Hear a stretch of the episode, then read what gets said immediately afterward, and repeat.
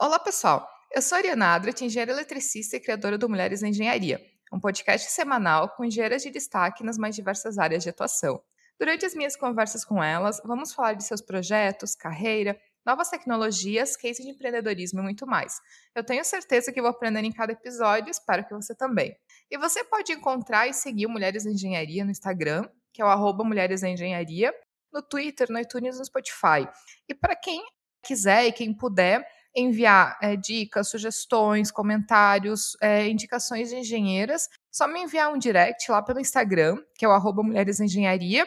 E já aproveita, né, para seguir o Instagram, que eu estou sempre acompanhando novidades, né, colocando é, quando, sempre quando eu libero um episódio novo. Então, recomendo muito para acompanhar Mulheres na Engenharia lá no Instagram. E a minha convidada para esse episódio é Nayale Rodrigues, engenheira mecatrônica com mestrado no I T A e que mora há alguns anos na República Tcheca, com desenvolvimento de softwares para, carro, para carros autônomos. Então, vamos conhecer um pouco mais sobre esse universo de carros autônomos, já que esse é um assunto que também é conversa de mulher, com certeza. Eu tenho certeza que vou aprender muito com a nossa conversa e espero que você também. Nayale, seja muito bem-vinda aqui ao podcast Mulheres na Engenharia, nessa conexão México com República Tcheca, que é, né, um país novo aqui no podcast. Eu sempre adoro de fazer esses episódios internacionais, né, Engenheiras Sem Fronteiras. Então, muito bem-vinda aqui ao podcast para conversar com a gente. Ah, muito obrigada. Eu estou muito feliz de participar hoje. Eu já acompanho Mulheres da Engenharia há um tempinho. Eu conheci, na verdade, por causa da Bibi, da Bibi Bailas do Física e Afins. Já venho acompanhando o podcast há, há, há um tempinho já e eu gosto bastante. Então, já aproveitamos também, deixamos aqui fazendo jabá para a Bibi, que é uma super amigona. E recomendo muito o pessoal seguir ela. Né? Inclusive, ela é minha musa quântica contra a pseudociência, então recomendo muito seguir Bibi Bailas no Instagram ou Física e Afins lá no YouTube. Vamos deixar esse mundo com um pouco menos de pseudociência aí, porque tá difícil, né? Tá difícil. Aproveitando, né, que tu tá aqui, né, pra gente te conhecer um pouco melhor, né, eu queria que tu contasse um pouco da tua trajetória, né? Tu não é do centro, né, do centro-sudeste do Brasil, que é muito legal, né, ter engenheiras de outras partes do Brasil. Então, eu queria que tu contasse um pouco da tua trajetória e exatamente o que, que te levou a estudar engenharia, o que, que te levou para o I T A e o que, que te levou também a morar na República Tcheca, no outro lado do mundo. Então, conta um pouco para a gente te conhecer melhor. É, então, eu não sou do sul-sudeste do Brasil, eu, eu vim da, do Amazonas, né, da Amazônia. E é, eu sempre gosto de falar que essa é uma das características mais legais de mim. Todo mundo, principalmente aqui na Europa, todo mundo fica assim, nossa, você veio da Amazônia, já é, nadou com jacaré e tal. Eu, eu acho bem interessante isso. É, mas assim, a minha escolha pela engenharia não foi pensada, não foi nenhum sonho, assim, quando eu era criança eu nunca sonhei com isso, até porque eu vim de, eh, eu nasci no interior do Amazonas, vim de uma família humilde, e eu nunca tive nenhuma pessoa em quem eu pudesse me espelhar, assim, em relação à universidade e tal, quando eu era criança, né, porque eh, quando eu fiz o, o ensino fundamental, ah, os professores... Mesmo os professores não tinham que ter a graduação, né? Então, os meus professores, a maioria, é, tinham só o magistério na época. Então, eu não, nunca tive contato, assim, com alguém formado quando eu era criança. E os meus sonhos, assim, de criança, era o, o que eu via na T V, né? Era ser paquita, ser modelo, cantora, assim, nada a ver, né?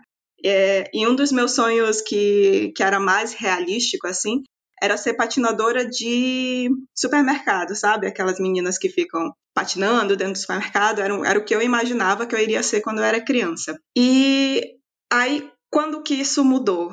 Uh, quando eu estava fazendo lá pela sexta, sétima série, uh, o M E C baixou uma portaria que todos os professores precisavam ter alguma graduação, né? Então, aí eu consegui ver meus professores, a minha tia também, que era professora, começando a fazer faculdade, e foi quando eu comecei a me espelhar, assim, eu digo, nossa, então existe faculdade e tal, é uma coisa nova, eu posso fazer também. E aí, quando eu estava no terceiro ano do ensino médio, um professor de história passou um trabalho para a gente fazer sobre a Universidade Federal do Amazonas, né? Então a gente pesquisou, e eu achei o máximo, assim, quando eu pesquisei sobre a faculdade, quando eu vi as pessoas importantes que saíram de lá, médicos, poetas, historiadores. Então, eu achei, assim, muito legal e pensei, eu quero fazer parte disso. E aí, o que é que eu fiz? Eu fui para a biblioteca da minha cidade, comecei a pesquisar mais um pouco sobre a universidade, sobre universidades, e aí encontrei um livro que tinha um teste vocacional, né? Tipo teste de revista, que você responde umas perguntas, marca umas respostas, e aí no final ele vai te dizer o que é que você tem que fazer. E aí nesse teste vocacional falava que eu precisava fazer alguma coisa na área de humanas. Comecei a procurar cursos na área de humanas e pensei em fazer direito. Aí, então, pronto, vou fazer direito. E aí fiquei estudando nesse terceiro ano para fazer direito, mas assim, totalmente sem método técnico, então eu estudava à tarde, de manhã eu lia alguma coisa, assim, resultado não passei, claro. E ah, nessa época eu ouvi, eu ouvi falar sobre cursinhos também, né? E aí eu falei com minha mãe, mãe, eu preciso ir para Manaus para fazer cursinho, senão eu não vou conseguir passar. E pedi para ela um ano, né, para eu ficar lá estudando um ano. E aí nesse um ano que eu fiquei no cursinho, as pessoas lá falavam de cursos diversos, né? E aí eu entrei em contato com a engenharia, foi a primeira vez que eu entrei em contato com a engenharia. Vi algumas pessoas falando que iam fazer engenharia, só que para mim engenharia era engenharia civil, né? Então eu optei por fazer engenharia civil na Federal, mas, para minha sorte, na estadual do, do meu estado, na estadual do Amazonas, você passa para engenharia, e só depois de dois anos é que você escolhe o curso, né? Então, na federal, eu escolhi fazer engenharia civil, e na estadual, passei para engenharia. Fiz um ano de engenharia civil, em paralelo com a engenharia, e vi que não era para mim, que engenharia civil não era para mim, então larguei de mão, fiquei só ali na estadual. E fui, me apresentaram vários cursos, os cursos que é computação, elétrica, e no meio desses cursos todos eu encontrei a mecatrônica. E aí eu me apaixonei, falei, não, é isso que eu vou fazer. E foi muito divertido, foi uma época muito divertida na minha vida, porque eu aprendi a fazer robozinho, aprendi a mexer com software, aprendi a mexer com hardware, aprendi um pouco de mecânica também, então foi bem legal. E na minha universidade, quando você está no quarto e quinto ano de universidade, você precisa trabalhar, você precisa ter um estágio, o, o estágio é obrigatório. E lá em Manaus a gente tem o Polo Industrial de Manaus, né, que também é conhecido como Zona Franca. E a Zona Franca absorve praticamente todos os engenheiros que são formados ali. Então todos os engenheiros é, vão trabalhar nas indústrias ali no, do Polo Industrial. E para mim não foi diferente, né? Eu também pensei, ah, é isso que eu vou trabalhar. Então comecei a trabalhar em fábrica. Fiquei trabalhando em fábrica um tempinho, um, um ano e pouco, e odiei. Gente, eu odiei trabalhar em fábrica, odiei produção, odiei acordar cedo e ficar resolvendo problema de produção e contando o tempo.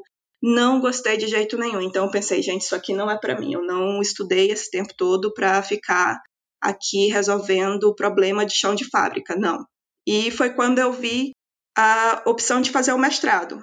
Então eu digo, não, é isso, é isso, eu vou fazer o mestrado. Só que eu não queria fazer o mestrado em qualquer lugar, né? Então, eu já, eu já sabia da existência do I T A e era um sonhozinho, assim, meio... que estava meio escondido no coração de, de fazer alguma coisa no I T A, né? Só que eu achei que eu nunca teria a capacidade de fazer alguma coisa no I T A e tal. Mas a, acabou que deu certo, né? Eu fui para lá, fiz meu mestrado, fiz um mestrado em Engenharia Eletrônica e da Computação.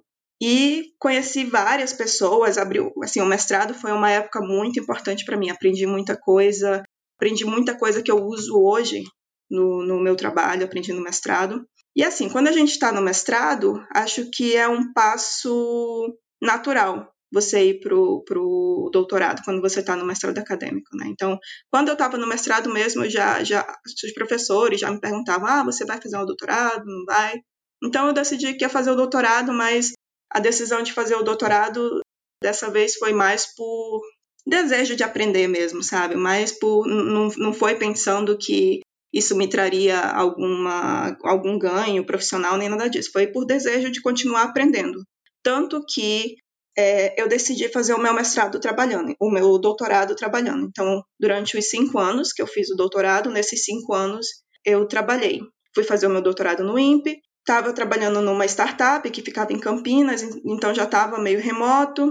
E aí, nesse meio tempo, quando eu estava com dois anos, mais ou menos, de doutorado, foi na mesma época que o Brasil estava entrando numa crise, mais uma crise econômica forte, né? E a gente conversou, meu marido e eu, nós conversamos para saber o que é que a gente ia fazer, se ia continuar ali em São José, se ia sair do Brasil. E nesse tempo um amigo nosso saiu, foi, pra, foi morar na Irlanda, e falou assim, ah, vocês também deviam sair do Brasil, tem muita coisa aqui fora que está acontecendo, muita coisa legal que está acontecendo, vocês deviam sair do Brasil. E foi quando a gente começou a procurar, né? Então, meu marido começou a procurar primeiro, porque eu tinha o meu doutorado no Brasil, lá no I N P E, e eu estava bem, muito bem, obrigada, eu não estava procurando nada fora do Brasil, mas o meu marido começou a achar que estar no Brasil já não era tão legal assim. E aí ele achou, mandou, mandou currículo para vários países, né? E deu certo aqui em Praga. Na época, a República Tcheca estava muito aberta a estrangeiros, né? Tinha um, tinha um incentivo muito grande para vir engenheiros para cá. E a, a empresa que a gente trabalha hoje, eu também trabalho na mesma empresa que ele, estava é, pagando para você vir para cá. Então, eles estavam dando a tua passagem, pagando todo o teu custo com visto. Então, assim, foi uma época muito boa para vir para cá, de, de bastante abertura. Uh, e eu continuei no Brasil um tempinho e decidi vir para cá. Só que eu decidi vir para cá trabalhando, né? Como eu falei, durante o doutorado inteiro eu optei por trabalhar, então eu já comecei a procurar coisa lá no Brasil mesmo. E aí eu vi que tinha bastante vaga aberta para essa, essa mesma empresa que o meu marido trabalha, trabalha, e ele também me falou, olha, tem coisa aberta aqui que eu acho que tu vai gostar e tal. Então eu mandei um currículo para essa empresa e deu certo. Eles me mandaram um e-mail falando, ah, a gente quer fazer uma entrevista contigo, só que antes você tem que fazer É, essas provinhas, né? Tinha umas provinhas online lá de software para saber se você sabia mesmo programar, umas coisinhas assim, umas provinhas online mesmo, e fiz essas provas, passei, tudo bem, e ah, aí elas falaram, ah, a gente gostaria de conversar com você, só que eu falei, ah, eu tô indo para a República Tcheca de qualquer jeito, né, no dia tal.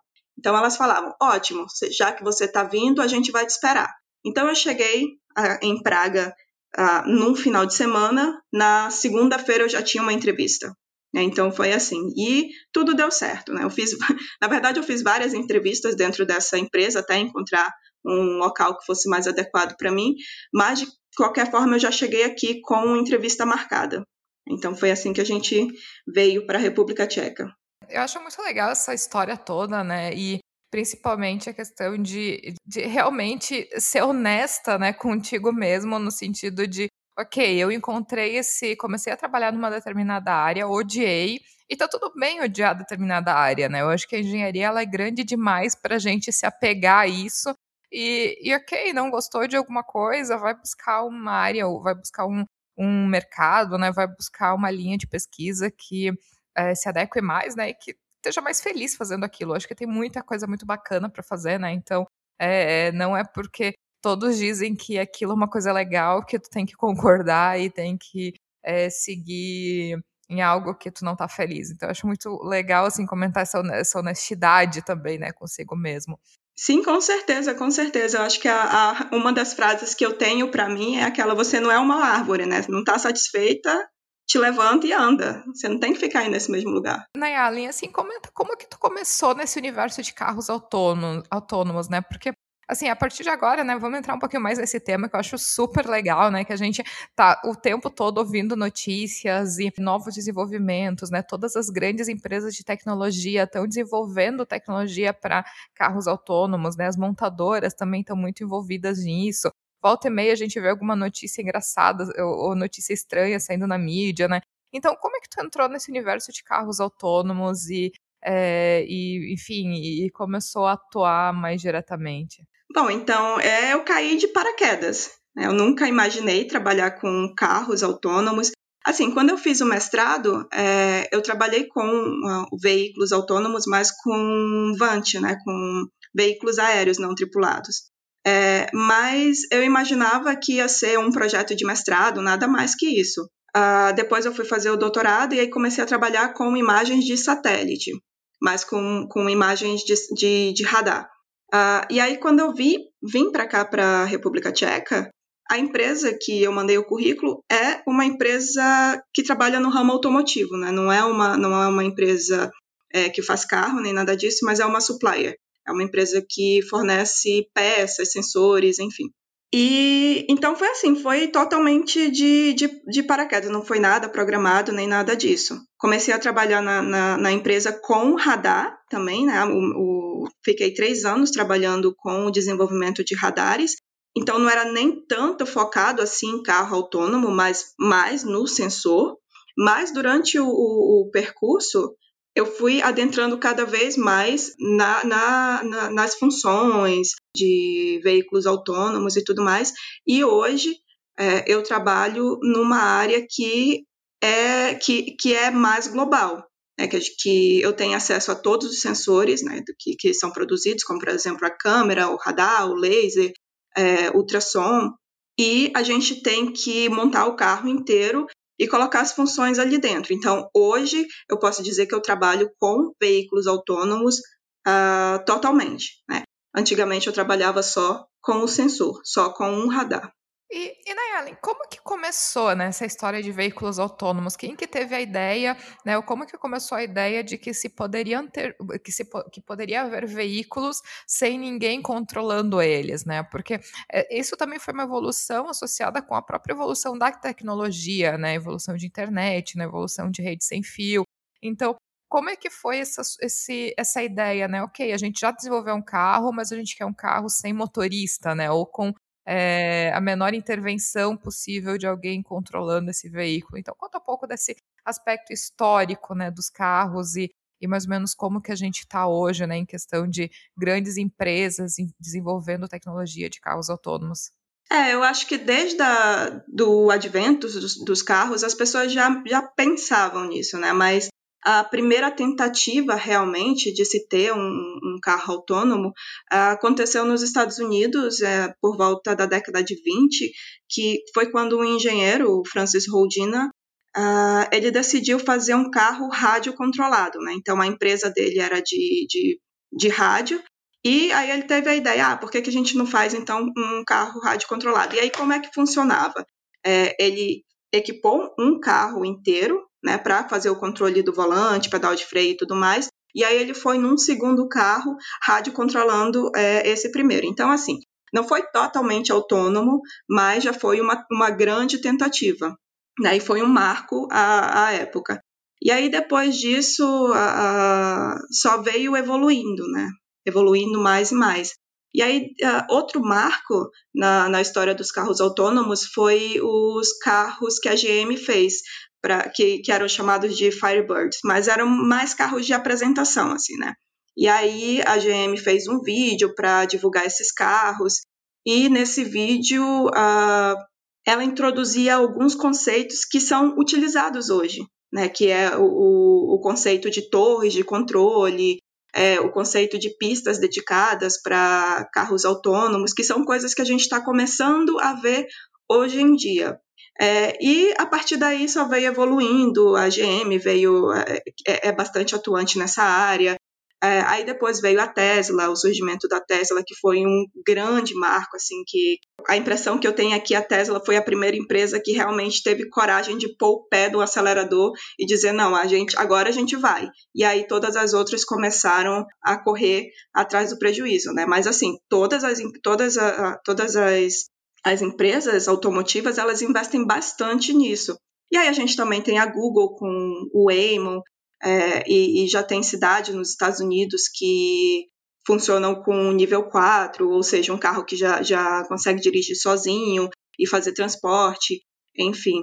E a tendência, o, o, que se, o que se fala muito é que por volta de dois mil e trinta a gente vai conseguir ver nas ruas É, bastante carros autônomos mesmo, né? Porque a gente tem os diferentes níveis de automação. Mas é, é, uma, é uma previsão, acho que muito positiva. É, e, e como tu comentou até, né, de nível quatro, é, eu acho que é interessante explicar isso, né? Porque a gente imagina, e, e todo mundo pode pensar nas ruas das suas cidades, que a gente não tem, na verdade, ruas e não tem é, vias que sempre, né? A gente tem algumas que sim, mas muitas delas não, tem, não são bem sinalizadas, né? não, é, não, não são bem pintadas, não tem uma boa sinalização, né? E isso vai muito de encontro com essa questão dos níveis de automatização dos carros autônomos, né? Então, eu queria que tu comentasse essa questão dos níveis, porque não necessariamente todos os carros autônomos são iguais, eles têm níveis diferentes de automação. Então, como é que funciona isso, né?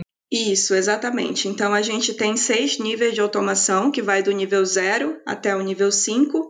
E esses níveis, é, eles dependem do, do tipo de controle que a gente vai fazer no carro, né? Então, a gente tem basicamente três tipos de controle, que é o controle longitudinal, que é, que é o controle do pedal de freio e aceleração, o controle lateral, que é o controle do volante, e a gente também tem as O E D Rs. As O E D Rs são a, é a parte de cognição, né, que é quando o carro tem os sensores e os sensores vão identificar o que é que está acontecendo ao redor do carro e vão dizer, ah, aqui eu tenho um pedestre, aqui eu tenho um semáforo, aqui eu tenho um carro.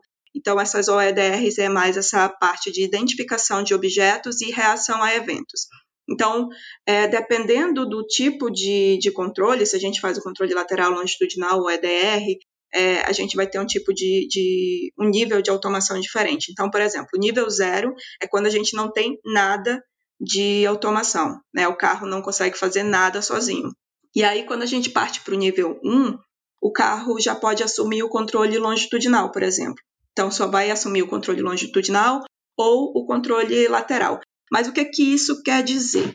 Então, só para ficar mais claro, um controle longitudinal seria o, o A C C, que é o Adaptive Cruise Control, que é quando o carro acelera e desacelera sozinho. E aí, um, um controle lateral, um exemplo de função, seria a, o L C A S, que é o Lane Keeping Assist, que é quando o carro se mantém na faixa, né? Quando a gente tem as, fa- as, as faixas na pista e o carro vai se manter ali naquelas faixas. Então, no nível um, ou o carro tem um A C C ou o carro tem um L C A S. Num, nunca, as duas, nunca as duas funções juntas. No nível dois, a gente já vai ter o controle lateral e o controle longitudinal. Então, o carro ele pode fazer... Pode ter o Adaptive Cruise Control e ter o Lane Keeping. Ah, quando a gente passa para o nível três, aí a gente já entra numa parte de cognição. Antes, é, o carro era, um, digamos que, cego, né? Então, faz o controle ali, mas meio que cego. E aí, quando a gente vai para o nível três, a gente já entra na parte de cognição. Então, o carro já é, ou o veículo, enfim, qualquer tipo de veículo, já é capaz de reconhecer o que está acontecendo no ambiente e reagir de acordo com aquele ambiente. Então, por exemplo, o carro vai conseguir reconhecer um semáforo e vai reconhecer que o sinal está vermelho, que o sinal está verde, que o sinal está amarelo, né? E vai tomar, vai tomar algumas decisões a partir daí. Ou vai reconhecer que um pedestre está atravessando a rua, ou que o carro da frente parou, enfim, vai reconhecer esses tipos de, de situação. E aí, quando a gente chega no nível três, a gente vai ter o controle lateral, longitudinal, as O E D Rs, e também vai ter o fallback. O fallback acontece quando a gente tira, a gente pode tirar a mão do, do volante, pode tirar os pés do, dos pedais de aceleração e freio, e o carro vai dirigir sozinho. Só que esse fallback é condicional, porque o motorista precisa estar de olho no que vai acontecer, né? Então, ele tem que estar a, a postos para assumir o controle caso o veículo não consiga tomar a decisão correta, né? Então, a responsabilidade é toda do motorista. Quando a gente passa para o nível quatro, o que acontece é que a responsabilidade já passa a ser do sistema. Então, no nível quatro, o nível de cognição tem que ser mais robusto, né? Porque aí o sistema precisa é, tomar decisões e ser responsável pelas decisões que ele está tomando. Só que no nível quatro, o, o veículo fica restrito a certas condições, condições geográficas, condições climáticas, enfim, há uma série de limitações. No nível cinco, já é totalmente autônomo, né? Já pode fazer o que quer que seja, independente do local, e a responsabilidade é totalmente do sistema, não importa a geografia, não importa o clima, nem nada disso. Por isso que alguns pesquisadores acreditam que a gente nunca vai chegar no nível cinco de automação, porque sempre haverá situações em que o carro não vai saber, o veículo não vai saber que tomada de decisão fazer. Então, o, o, o que eu falei até agora é que do nível zero, que é quando a gente não tem automação, até o nível três, a responsabilidade é totalmente do motorista, né? Nível quatro e cinco, responsabilidade é do sistema. Então, por isso que a gente não vê nível quatro nem cinco a, a, a solto por aí. E é interessante, né, a gente pensar nisso, porque, como tu falou, né, nível cinco depende muito das condições de estrada, né, condições de vias, né, então... Tem que ter toda a questão de sinalização, de pintura de faixa, né, de as rodovias permitirem, né, o carro se guiar sozinho, até porque o carro ele é baseado nos sensores, né, que o compõem, e baseado nesse, e esses sensores vão precisar coletar determinados dados para conseguir identificar a situação ao redor do carro, né, para essa tomada de, é, tomada de decisões. Mas dentro do nível quatro, a gente pode começar a pensar em cidades também se adaptando a carros autônomos, né? Então, é, uma cidade ter uma estrutura, né, ou, ou áreas que se fazem, né, toda essa infraestrutura já, né, toda essa infraestrutura, ela já é, é construída pensando em dar condições aos carros autônomos. Então, existe uma linha, né, de, é, de pesquisa, uma linha de desenvolvimento nesse sentido, né, de adaptar as cidades aos carros autônomos através de, de uma infraestrutura adequada? Com certeza, com certeza. Esses dias eu estava lendo o relatório da K P M G, que é uma revista, né, que sempre divulga as novidades, o que está acontecendo no, no mundo da, da, dos veículos autônomos, e eles têm um ranking de países que, é, de alguma forma, investem nessa tecnologia. E o primeiro país da lista, que é, na verdade, uma cidade-estado, é Singapura. E por que que Singapura está no primeiro lugar? É muito mais por causa do investimento em infraestrutura e legislação do que no, no investimento em pesquisas diretamente. É, já tem várias cidades, não só em Singapura, mas também na Holanda, na Alemanha, nos Estados Unidos, já tem várias cidades que estão focando nesse tipo de tecnologia, né, que já estão adequando as ruas, que já estão adequando os semáforos. Então, uma coisa bem interessante que que está na, na, no escopo dos veículos autônomos, mas não diretamente ligados aos veículos, são semáforos inteligentes, né? São semáforos que são capazes de identificar se tem um congestionamento e modificar o timer, né? Então, se nessa rua está tendo mais congestionamento, vamos modificar, essa aqui vai passar mais rápido, essa aqui vai demorar mais. Então, são esse, são esse tipo de coisa que ajudam também no desenvolvimento dessa tecnologia. Então, também, a gente também tem uma linha de pesquisa que chama Vehicle to X, por exemplo. Então, é veículo para interface, veículo para humano, veículo para veículo. E o que é que isso quer dizer? Quer dizer que a gente tem, tem que ter uma, uma rede de conexão que vai é, interligar o veículo à infraestrutura, aos pedestres, aos outros veículos, e assim a gente pode ter uma rede de é, gerenciamento de tráfego. Então, com certeza, as cidades já estão envolvendo, já estão desenvolvendo, já estão se desenvolvendo nesse sentido, e também a parte de legislação é muito importante, né? Porque é, imagina quando a gente chega no nível quatro e aí a responsabilidade passa a ser do sistema, mas quem é o sistema? Quem que pode responder por possíveis acidentes? É quem que vai ter a responsabilidade sobre isso? Então, é responsabilidade do governo? É, responsável, é responsabilidade da, da empresa que fez o carro? É responsabilidade da empresa que faz a gestão do carro? Então, então tudo isso tem que ser bastante discutido ainda. E é uma, uma, um tema interessante, né? Quando a gente pensa, por exemplo, carros autônomos, todas as decisões, né, que, que acontecem, é, que o carro ele vai tomar, né, de decisão, vai ser baseado em sensores, né? E daqui a pouquinho eu quero que tu comente um pouco mais até desses sensores que existem nos carros, mas é baseado em sensores e em software, né? O desenvolvimento de software dos carros, basicamente, vai dizer, né, o, o passo a passo das decisões, né, que o carro vai ter que tomar.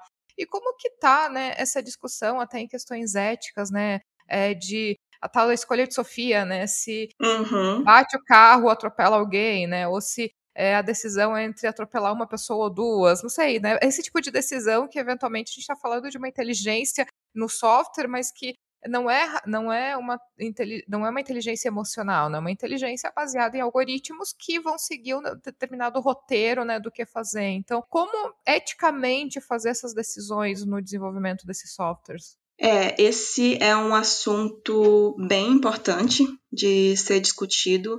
Inclusive, é por isso que demora tanto a aprovação de legislação e tudo mais, mas como você falou, a gente entra em muito embate ético, né? Então, a primeira coisa que a gente tem que lembrar quando fala uh, nesse tipo de situação são as leis da robótica, que o Asimov fez é, de, de forma como se fosse uma ficção científica, mas que hoje é totalmente adequado a, a, a essas situações, né? Então, a gente tem que ver essas três leis da robótica, que é que um robô não pode machucar um ser humano, um robô tem que é, prezar pela sua própria segurança e tudo mais. É, e, além disso, uma outra coisa que é bastante discutida toda vez que a gente fala é, no, nesses tipos de decisões é o dilema do trem. Sabe aquele dilema do trem que quando é, você tem cinco pessoas em um trilho e aí você pode puxar um gatilho lá e o trem vai para um, para um outro trilho e matar uma pessoa. Então, essa é uma decisão ética. O que, que você faria nesse caso?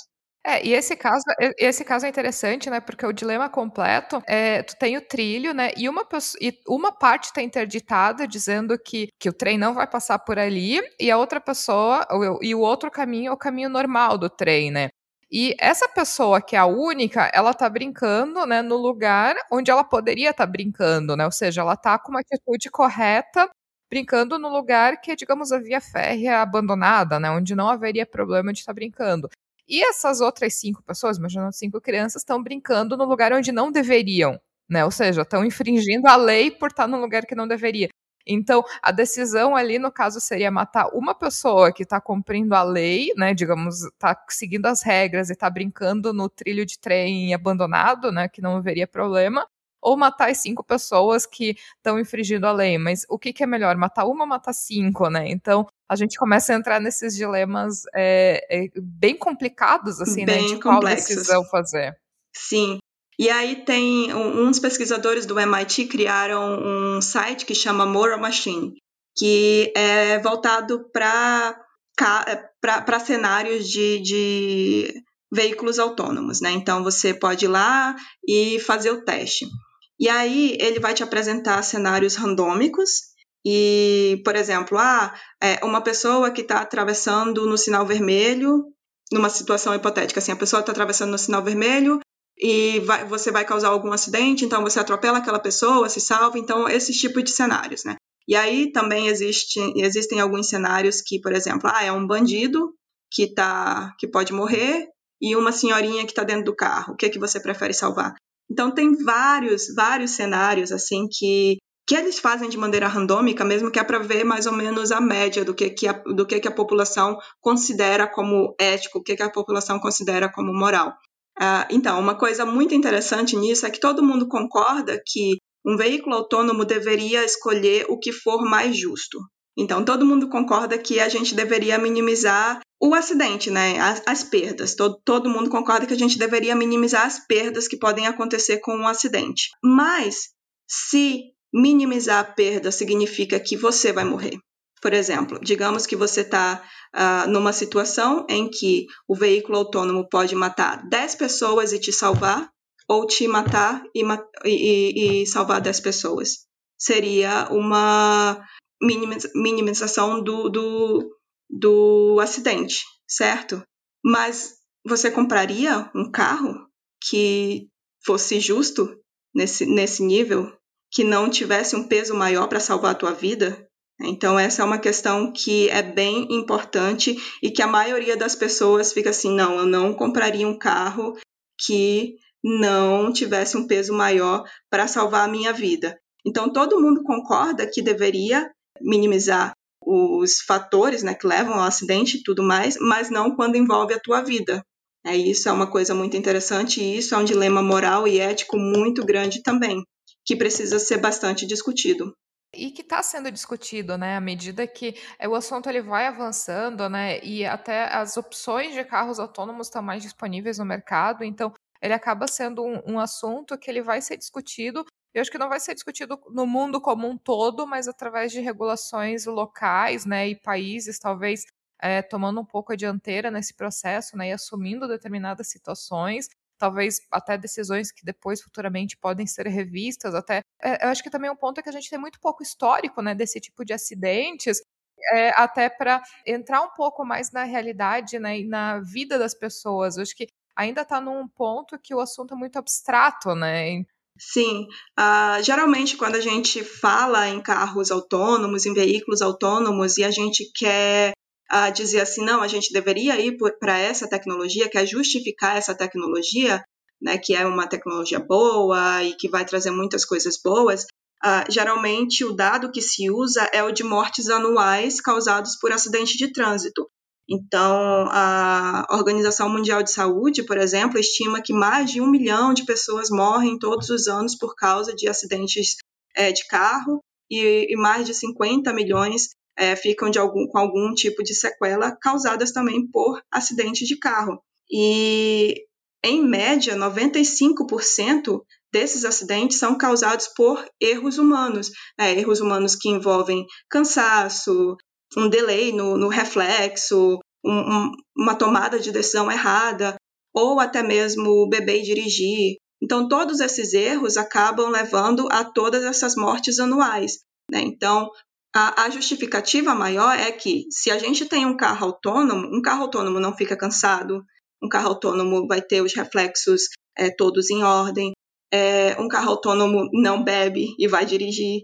Então, se a gente consegue eliminar essas falhas que são causadas por seres humanos, então a gente consegue ter um trânsito mais seguro.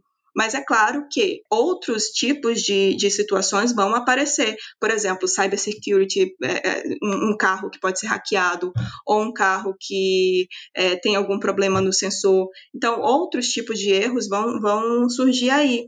É, uma coisa interessante é que, como que a gente vai provar que um carro autônomo, um veículo autônomo é seguro?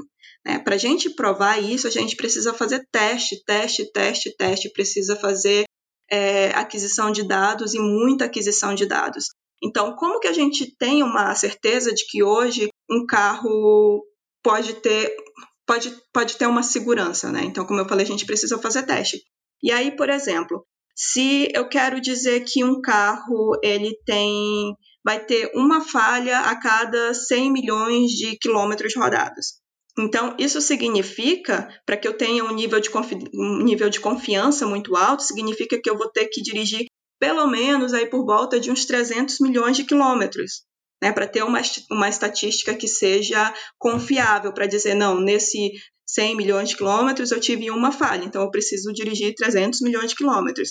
Só que para dirigir trezentos milhões de quilômetros, com, digamos, com uma frota aí de uns cem veículos autônomos, vinte e quatro horas por dia, trezentos e sessenta e cinco dias no ano, isso levaria por volta de doze, treze anos. Então, assim, é, um, é muito dado que a gente precisa recolher. A gente não está falando de um dia de direção, não, são anos e anos. Então, como que a gente pode, de alguma forma, provar que os veículos autônomos são seguros? É introduzindo uma função após a outra, né? Então, hoje eu introduzi uma função que é o, o Cruise Control. Então, um carro que tem o Cruise Control é, vai ser dirigido por um, vai ser dirigido por um humano, mas de, de vez em quando vai dirigir ali, controlar os pedais de aceleração e freio sozinho. Nesse, nesse, nessa aquisição de dados, o ser humano está ali presente também, mas eu já estou já tô colhendo dados. E depois eu insiro uma outra função, e depois uma outra função, e depois uma outra função.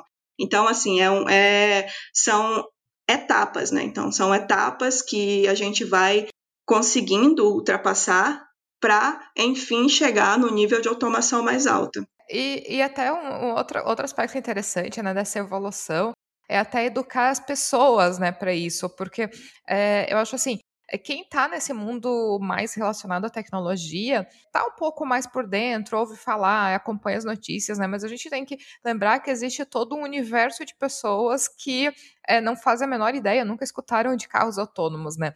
E vem essas notícias, né, interessantes pela mídia, né? Como esses tempos apareceu, né, um carro autônomo que atropelou um robô. Mas outra notícia, né, que eu achei muito interessante, que eu vi esses dias, que eu até mandei para a Nayale, é, nos Estados Unidos, um dono de Tesla, né, é, usou a função, né, autônoma para chamar o veículo no estacionamento, e o veículo saiu da vaga que estava estacionado e começou a andar sozinho, né, e até ir onde que ele estava. E uma senhorinha entrou em desespero porque viu um carro, dirigi- um carro andando sozinho, viu que não tinha motorista, e foi tentar parar o carro na força, assim, na mão, né? Então, entrou em desespero porque o carro estava andando sozinho. Então, é uma situação até fofa, né, porque a senhorinha tentou fazer alguma coisa, né, tentou ajudar, né, mas é, a preocupação, né, como educar essas pessoas que nunca ouviram falar em carros autônomos e de repente sair na rua e ver um carro andando sozinho sem ninguém dentro, né, como que é, fazer com que isso seja algo mais comum na sociedade, né, então o que, que tu tem a falar nesse aspecto, Nayale? Olha, em relação a esse tipo de tecnologia, é, conforme vai, vai adentrando ao nosso dia a dia, então a gente vai se torna, vai, vai uh, ficando mais confortável, né? Mas claro, toda vez que tem alguma coisa nova, assusta. Então a mesma coisa foi com, celu- foi com celular, redes sociais. É, teve muita gente que evitou ao máximo é, entrar nas redes sociais e tudo mais, e hoje está aí usando Facebook e tal, porque está aí no dia a dia, né? E com veículos autônomos vai ser da mesma forma. Quanto mais aparecer, quanto mais a gente tiver esse tipo de tecnologia a, ao nosso redor, mais a gente vai ficando acostumado, né? É, então, por exemplo, em dois mil e vinte e dois, aqui na União Europeia, Uh, vai ser obrigatório que os carros saiam com funções de segurança da fábrica já. Então, a cada dia mais, aqui na União Europeia, vai ficar uh, mais comum de ver esse tipo de situação, né? E quando eu falo é, funções de segurança, é, por exemplo, o emergency braking, que é quando o carro freia sozinho, quando ele vê que você não está tomando nenhuma, nenhuma ação. E o Lane Keeping Assist, que é quando o carro te mantém na faixa. Então, por exemplo, você dormiu e está saindo da faixa, então o carro te coloca de volta na faixa e, e, e dá um sinal sonoro lá para você acordar. Então, esse tipo de, de tecnologia, esse tipo de funções vão se tornar cada vez mais parte do dia a dia mesmo. Mas, enfim, eu acho, eu acho um, um tema bem interessante, né, de educar as pessoas, né, a, a essa tecnologia, né, e que não é um fantasminha dirigindo os carros, né. Mas, e, e Nayale, até voltando um pouco, né, no, no tema de sensores, né, eu queria que tu comentasse um pouco, né, no que, que é baseado esses sensores, né, quais são os tipos de sensores que tem nesses carros, né, como que eles leem, né, como, qual, qual que é a tecnologia que está por trás que fazem com que eles leiam, né, o ambiente ao seu redor e transformem isso em dados digitais e que um software consiga ler, interpretar, esse, e, interpretar né, essas informações para a tomada de decisões. Então, é, que tipo de sensores, né? Eu sei que tem câmera, né? Mas que tipos de sensores, né, que estão em desenvolvimento, né, para é, para esses carros autônomos? É, então, a gente tem uh, os três sensores que, que são as meninas dos olhos da automação veicular, que é a câmera, o laser e o radar. Mas a gente também tem vários outros sensores que, que fazem parte do self-driving, como o sonar, que é o ultrassom, né? Uh, sensores de chuva e tudo mais. Mas falando dos três principais, que é a câmera, o radar e o laser, eles são sensores eletromagnéticos, né? Então a, a gente precisa de ondas eletromagnéticas, né, para funcionar. E aí a, a grande diferença entre a câmera e o laser e o radar, principalmente, é o, o, o, o tipo de sensor, né? Então a câmera é um sensor passivo, o laser e o radar são sensores ativos, né? E o que, que isso quer dizer? Quer dizer que um sensor, um, um sensor passivo é aquele que precisa de uma fonte externa de iluminação para funcionar, né? Então, a câmera, para funcionar, a gente precisa ter uma iluminação externa, que pode ser a luz do sol, pode ser uma luz artificial e tudo mais. Já o laser e o radar, eles são sensores ativos, ou seja, eles mesmos criam as suas, a, a sua iluminação, né? Então, eles mandam a, as ondas eletromagnéticas e esperam o eco. Então, a câmera é bastante utilizada, é um sensor bem importante uh, na automação veicular, principalmente porque está mais perto do que a gente está acostumado, do tipo de interpretação que a gente está acostumado, porque os nossos olhos enxergam na mesma frequência uh, de ondas eletromagnéticas que as câmeras, né? Então, quando a gente vê um objeto em uma câmera, uh, é muito mais fácil para que nós tenhamos a mesma percepção que a câmera está tendo, que, uh, por exemplo, olhando um, um dado de radar, um, um dado de laser. Uh, mas uma coisa que um, o meu professor do doutorado sempre falava é que não existe um sensor melhor que o outro. Por que, que a câmera não é melhor que o radar? Por que, que o radar não é melhor que a câmera? Na verdade, eles são sensores complementares, né, que trabalham, né, em, em comprimentos de ondas diferentes dentro do espectro eletromagnético, né? Então, A, a gente tem a tendência de achar que a câmera é um sensor muito mais legal do que um radar, um lidar, porque a gente está acostumado em ver, em, a, a enxergar em, a, no, no comprimento de onda da câmera, né? Se a gente tivesse outro tipo de sensores dentro do nosso olho, por exemplo, que enxergasse micro-ondas, então a gente tenderia a achar que o radar é um sensor mais fácil de lidar. Mas, enfim, O radar, ele vai enviar uma onda eletromagnética e aí essa onda eletromagnética vai interagir com os objetos ali na cena e vai retornar. Então, esse eco é o que te diz aonde o teu objeto está localizado, né? Então, a gente vai ter a distância do objeto até o sensor. E é a mesma coisa com o laser. O laser também vai enviar as ondas eletromagnéticas, vai esperar o eco, e essa distância, esse tempo que leva para a onda voltar, é que vai determinar a distância do objeto ao, ao sensor. E aí, é, em relação a, ao radar e o laser, o que a gente obtém é uma nuvem de pontos. Né? Então, a gente obtém essa nuvem de pontos, e aí quando esses pontos estão bem juntinhos, estão formando alguma, alguma forma geométrica ali, então a gente diz que ali pode ter é, um objeto. E aí a gente vai fazer a segmentação dessa nuvem de pontos para fazer a classificação final e fazer o tracking, né? fazer, a, fazer a, a estimativa de onde esse objeto pode estar no futuro. E uma grande diferença entre o radar e o laser é que o radar, como o radar a gente trabalha em micro-ondas, que é uma onda um pouquinho maior que as ondas do laser, que é perto ali do infravermelho, né? Então, com o radar, a gente consegue ter a informação, além da intensidade dessas ondas, do retorno dessas ondas, a gente também consegue ter a informação de fase. E com essa informação de fase, né, e, e com toda a informação que a gente recebe do, do, das ondas eletromagnéticas, a gente consegue calcular o Doppler, né, o Doppler Shift. E esse Doppler Shift vai ser convertido em velocidade radial. Então, o radar, além de eu saber a distância do objeto ao sensor, eu também já sei a velocidade radial daquele objeto. Então, eu consigo definir que um objeto está se movendo ou não ah, no mesmo ciclo, digamos assim. E o laser só vai saber eh, se o objeto está se movendo depois de alguns ah, ciclos, né? Porque aí, quando eu vejo a imagem lá do laser, né, se nesse tempo X o objeto estava numa posição ah, Z, no próximo ele vai estar tá Z mais um, no próximo vai estar tá Z mais dois, então eu estou vendo que está tendo um shift no objeto, né? Então eu vou dizer que o objeto está se movendo. Em relação ao radar, não. O radar eu já sei que vai ter o Doppler, então eu sei que tem alguma velocidade acontecendo ali. E a câmera funciona da, parecido com o laser. Na câmera a gente também não consegue ter informação de Doppler, né? Então a gente vai ter que calcular mais ou menos o, o, o deslocamento do objeto para saber se ele está se movendo ou não.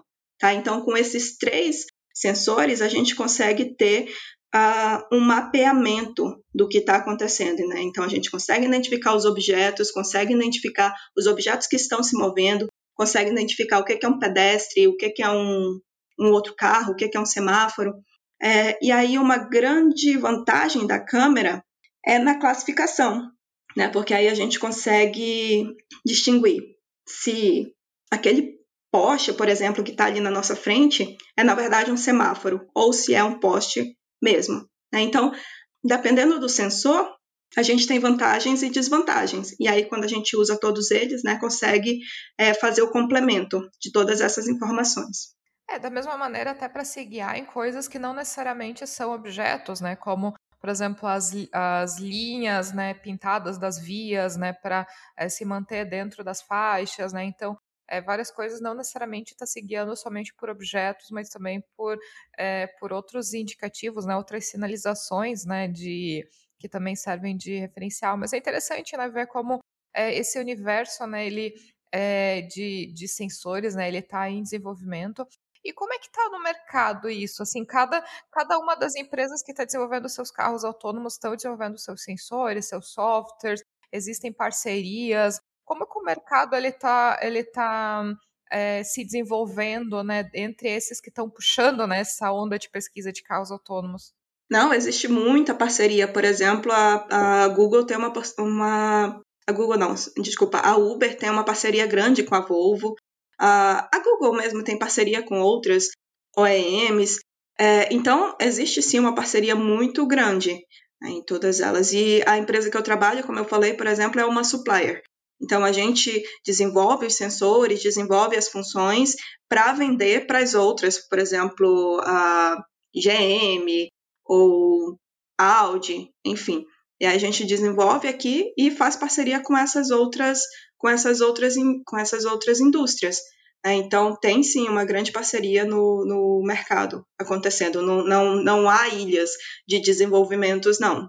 E entre os veículos comerciais, né, no sentido veículos que já estão à venda, qual que é o maior nível de automação que já tem disponível no mercado para quem quiser comprar? Eu sei que, por exemplo, essa questão de, do Cruise Control, isso já é algo que está mais ou menos normal, né, nos modelos de carros, mas é, entre os que estão, já, já tem alguma para venda nas categorias é, três, quatro ou não?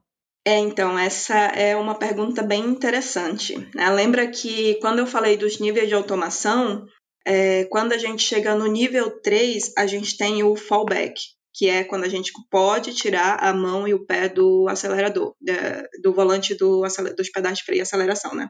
Hoje, o maior nível que existe é o nível dois. O, o Tesla, por exemplo, são níveis dois. Os carros da Audi são todos níveis dois, G M, nível dois. Ano passado, ou retrasado, acho que foi em dois mil e dezenove, a Audi fez uma propaganda é, de um carro nível três, que seria o primeiro do mundo a ser nível três, é, que estaria disponível. Só que, quando houve o lançamento, ela teve que dar uma pisada aí no freio, né? Teve que dar um passo para trás e, e passou a vender o carro como nível dois. Por que isso? Porque para ser nível três, tem que estar de acordo com a legislação, né? E não são todos os países, são pouquíssimos, na verdade, países que já têm é, legislação pronta para isso. Então, a empresa não pode tomar a responsabilidade é, de que o sistema vai estar preparado para assumir a responsabilidade, né? Ah, então, nível dois é o máximo que existe, embora a tecnologia já esteja pronta para nível três, né? Porque a gente vê vários vídeos aí no YouTube é, de pessoas dirigindo, ah, eu estou dirigindo o meu Tesla aqui há dezessete horas sem pôr a mão no volante, é, ou estou indo para o trabalho sem fazendo outra coisa, lendo, fazendo qualquer outra coisa. Mas, mesmo assim, esses carros são níveis dois. E isso significa que a responsabilidade é do motorista. É, e, e isso é importante deixar claro, né, no sentido de que se a pessoa estiver indo para o trabalho, lendo um jornal enquanto está indo para o trabalho, né, de, e, e não está colocando atenção é, na direção, eventualmente, se o carro autônomo é, atropelar alguém, enfim, se envolver num acidente, a responsabilidade civil e criminal ainda é do motorista, não é da Tesla ou de qualquer outra, outro fabricante, né? Então, isso é muito importante, né? Às vezes, quando a gente vê essas notícias, né, e pensa que os carros já estão, assim, num nível super elevado de automação, na verdade, não é bem assim, né? A tecnologia, ela está caminhando, né? E tem um desenvolvimento muito grande que já, já aconteceu, mas também ainda tem um desenvolvimento muito grande pela frente, né, para deixar claro, né, todos esses pontos que ainda estão um pouco cinzas, assim, né, são umas áreas ainda de muita discussão. Exatamente, exatamente. É, então, por exemplo, em relação a acidentes, desde que é, começou a venda de carros com algum nível de automação, a gente tem, se não me engano, seis acidentes fatais. É, mas nenhum deles ah, teve algum prejuízo judicial, alguma coisa assim, às empresas que disponibilizaram ou que venderam os carros. Não, não houve esse tipo. Ah, inclusive, um dos mais, um dos acidentes que mais chocou é, toda a comunidade, assim, foi o da Uber, que aconteceu em dois mil e dezoito, se eu não me engano, que a, a, o carro estava em modo, automa- em modo autônomo, e a, acabou atropelando uma pedestre. E a Uber não sofreu nenhum prejuízo é, judicial em relação a isso, porque, apesar de ser carro de teste, uh, era nível, o carro era nível três, mas era carro de teste, e uh, por ser carro de teste, a responsabilidade ainda era do motorista. Então, o carro tinha um motorista lá, né, para assumir o controle de, de, de qualquer situação que acontecesse. E acabou acontecendo essa fatalidade, né? Mas não houve prejuízo para a Uber. A única coisa que aconteceu foi um prejuízo moral, assim, né? Digamos assim, que foi a, a primeira empresa a ter um acidente com pedestre, assim. É só pensar, por exemplo, numa empresa que tem é, um veículo de entrega, né, que é seu, mas com um funcionário, né, de, dirigindo esse veículo. Então, eventualmente, se esse funcionário se envolve num acidente, né, num carro normal, né, sem nenhum nível de automação, mas se esse funcionário se envolve num, num acidente e atropela alguém, na verdade, é, os pontos na carteira, né, e a responsabilidade criminal vai para o motorista, né, porque ele é autorizado, né, a única coisa que a empresa ela tem que garantir é que ela realmente está contratando alguém com é, uma carteira de motorista, né, alguém que tem uma permissão oficial para dirigir um veículo, mas num eventual acidente a responsabilidade não é da empresa e sim do motorista, né, do condutor devidamente habilitado para estar com aquele carro, né, então, mas claro que é, para a imagem, né, sempre gera todo esse debate, né, da questão dos veículos não serem seguros, né, acho que é muito mais fácil o pessoal criticar sem pensar nos é, milhões de acidentes que acontecem todos os anos com, é, com carros normais, né, como é que tu falou, né, acho que a questão dos veículos autônomos, a tendência até é de deixar o trânsito muito mais seguro, na verdade, né, com o nível de confiabilidade é muito maior do que a gente tem hoje. Sim, uh, fizeram até uma pesquisa nos Estados Unidos é, perguntando, né, o, o, se as pessoas realmente acreditam é, nesse tipo de tecnologia e se acham seguras e tal, e muita gente ainda não se sente segura em entrar em um carro e o carro dirigir sozinho. E mesmo que é, a gente explique, olha, não, é seguro por isso e isso, isso, a pessoa continua ah, tendo um medo e não acreditando, né, que pode ser seguro. É, eu acredito que vai ser a mesma coisa com, com pessoas mais velhas e computador, sabe? Que tem medo ali da tecnologia e tal, mas que os jovens já são, já dominam totalmente todos os aplicativos, celular e tal. E eu acredito que no futuro a, a gente vai ter algumas, alguns jovens que vão falar assim, nossa, como que vocês conseguiam dirigir carro na época de vocês?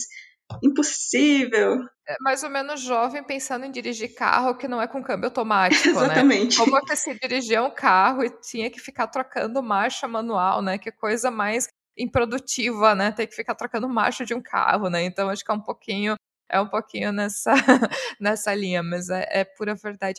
E outra curiosidade, né? A questão de veículos autônomos, se a gente pensar como é um todo, não envolve só veículos de passageiro, né? A gente tem todo um outro mercado de, de veículos, carros autônomos, na verdade não carros, né, mas veículos autônomos, que envolve questão de caminhões, de transporte, trens, enfim, todo uma outra, um outro universo, né, de, de veículos autônomos, barcos, enfim, empresas desenvolvendo, desenvolvendo já equipamentos de agricultura autônomos, né, então como tu tem algum conhecimento de como é que está todo esse outro universo, né, que não seja carros de passageiro, carros de uso normal, né, das pessoas?